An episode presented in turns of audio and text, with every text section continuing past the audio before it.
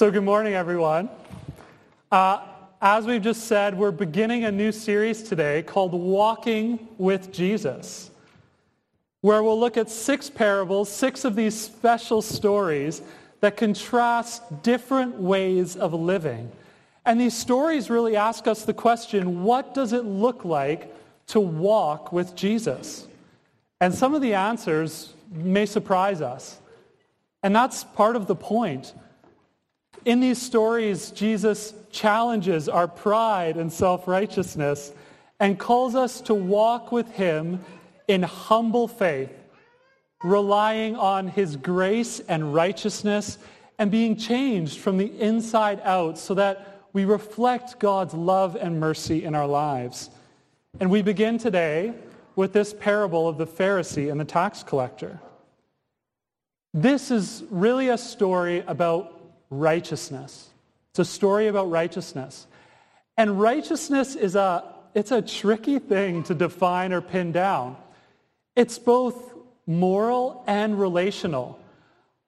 A righteous person is someone who is approved by God, who is just and upright in their character, and who walks in a right relationship with him. And in this parable, Jesus reveals that those who receive God's righteousness are those who are broken by their sinfulness, who come to him with empty hands and humble hearts, seeking to receive his grace in Jesus Christ. This is the foundational gospel truth we find in this story. So let's turn to the passage and, and unpack together what it means. And you might want to follow along in your bulletin. It's Luke 18, verses 9 to 14.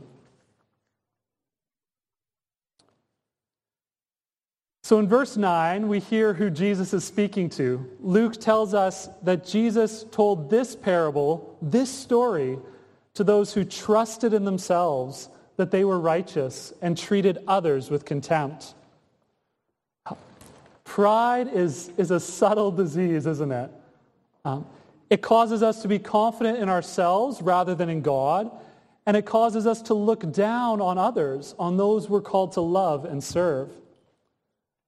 If you heard verse 9, if you read verse 9 and thought, that's good, it's not me, I'm not that person, um, unfortunately I have bad news for you.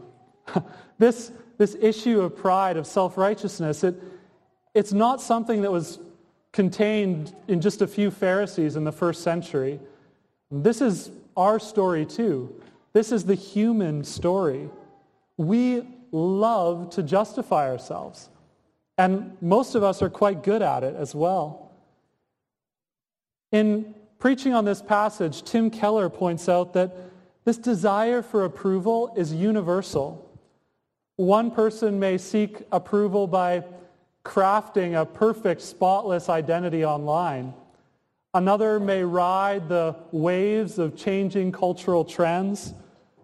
Another might boast about their traditional values. And some of us here today might ironically thank God that we are like none of those people. But the point is that we want to be accepted. We need, there's something deep within us that needs to know that we will be found righteous, that we'll be accepted and loved. And so here's the question. Where do we look for confidence? Where do we look for righteousness? And that brings us to this, this brilliant little story of the Pharisee and the tax collector, two very different men who go up to the temple to pray, both looking for righteousness. And to get inside this story, I want us to consider three P's for each of these characters.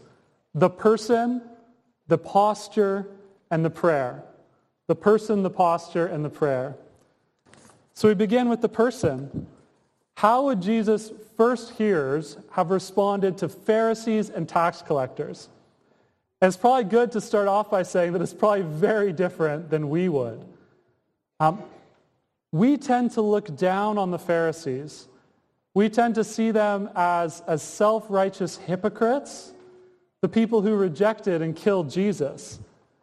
Now, this isn't altogether fair or altogether false. It's certainly more complicated than this.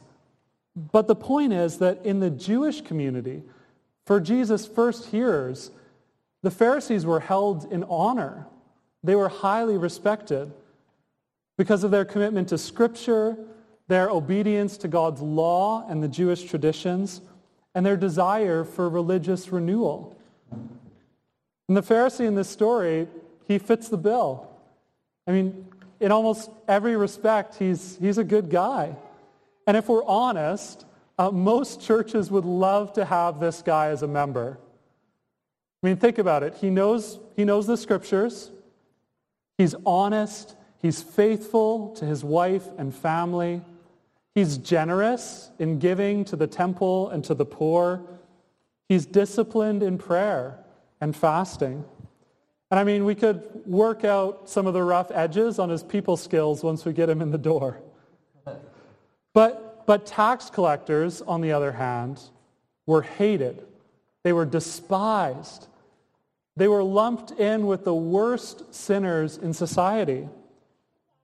They were seen as traitors who exploited their own people for personal gain and to prop up and support the pagan Roman Empire who were oppressing them. On top of this, there's a good chance that the tax collector was actually guilty of everything that the Pharisee prayed about. Um, almost certainly extortion or theft and injustice, and possibly even adultery. If you were to ask a first century Jew, one of the people in Jesus' audience, which of these two men would be accepted by God?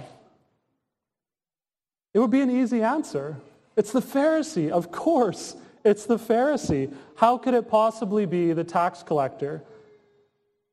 And yet, when we come to the end of the story, Jesus tells us that the tax collector went home justified rather than the Pharisee. So, what, what could possibly be lacking in this Pharisee that can be found in the tax collector?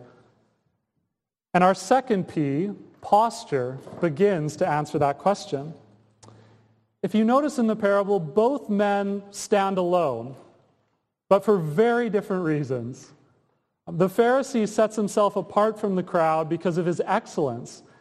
He takes the place of honor near the altar where everyone in the crowd would be able to see his wonderful devotion as he lifts his eyes to heaven and prays to God.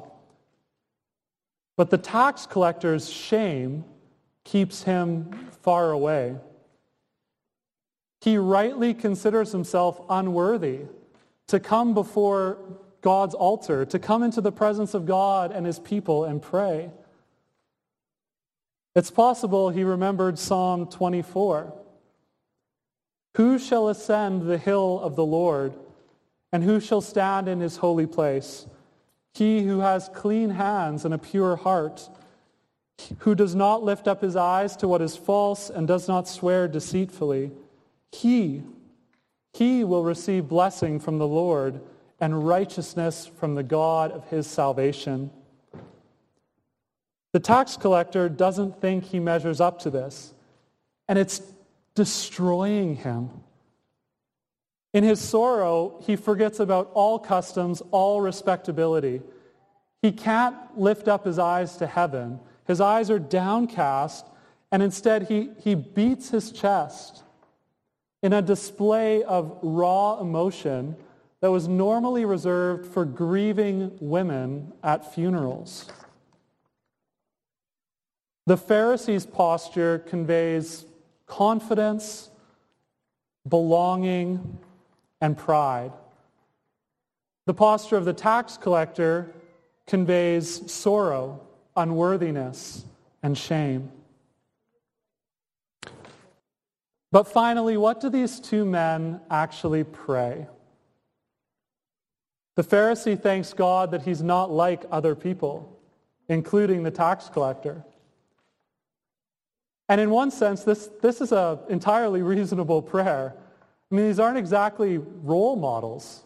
Extortioners, the unjust, adulterers. If God in his grace keeps us from these destructive sins, that's, that's something to be thankful for. And yet his prayer reveals what is lacking in his spiritual life.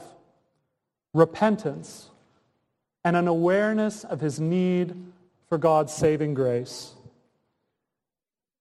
Did you notice that the Pharisee doesn't ask God for anything? He doesn't ask God for anything because he doesn't think that he needs anything. This is the man who trusts in himself that he is righteous and treats others with contempt. He is confident that his morality, his status, makes him acceptable before God, but he's mistaken. Now, what about the tax collector? We already know that this man is deeply, painfully aware of his sin and unworthiness. And when he finally speaks, he doesn't actually say much, does he? He says far less than the Pharisee. He has only one request. He says, God, be merciful to me, a sinner. God, be merciful to me, a sinner. And this simple prayer draws us into the very heart of the gospel. Because Jesus doesn't actually use the common word here for mercy. This tax collector isn't simply asking for God's favor or kindness. He is asking for forgiveness. He's actually asking that God would atone for his sins, that he would provide a worthy sacrifice that could take away his guilt and make him righteous again, acceptable and reconciled to God. Earlier in Luke 5, Jesus said that he came not to call the righteous, but sinners to repentance. And in this beautiful moment, as, as Jesus is journeying to Jerusalem, as he's coming nearer and nearer to the cross, where he would be pierced for our transgressions, crushed for our iniquities, where he would give up his life as the one perfect sacrifice for the sins of the world, Jesus tells this story about a lost and broken man who knows he is unworthy, unfit to come before God, and makes no plea, no defense, no justification for who he is or what he has done, but asks God for one thing to forgive him, to atone for his sins, to make him righteous again. And in a stunning turn of events, at least it certainly would have been stunning for the folks who are listening to Jesus, Jesus says that this man, the tax collector, went home righteous, justified, accepted by God, not the Pharisee. So to draw this together, what does this mean for our walk with Jesus? Well, one of the things that can certainly keep us from walking with Jesus is the belief that we need to help him out along the way. Those of us who were raised in churches that preach the gospel likely know that we are saved by grace through faith in Christ. But there's this, there's this nagging thought, isn't it? That it, it surely can't be that simple. Surely we have to bring something along for the journey as well. An acceptable amount of righteousness, or at least effort. Um, because after all, God, God grades on a curve, right? So as long as we stay kind of above the class average, we hope we'll be okay. Uh, maybe some spiritual disciplines, they're very good things. Um, good references from neighbors or other church members. Uh, maybe even our few hundred followers on social media. The thing is that that's not how it works. Our hands are not clean and our hearts are not pure. We can't ascend the hill of the Lord. We're not worthy to stand in his holy place. So then how can we receive righteousness? From the God of our salvation? Well, we have to receive it like the tax collector. Like him, all that we can offer God is a broken and contrite heart that is grieved by our sin and that desires to know the grace and goodness of our God. And the good news is that God will not despise or reject this offering. He will not despise a broken and contrite heart. There's one line in the hymn Rock of Ages that I think sums this up beautifully. Nothing in my hands I bring, simply to thy cross I cling. Uh, this is the incredible gift and mystery of walking with Jesus. We offer him our broken but repentant hearts, and he clothes us in the perfect righteousness of Christ and welcomes us into his family as, as sons and daughters. We come to him with empty hands, and he fills us with more than we could ask or imagine. For those who exalt themselves will be humbled, but those who humble themselves will be exalted. Amen.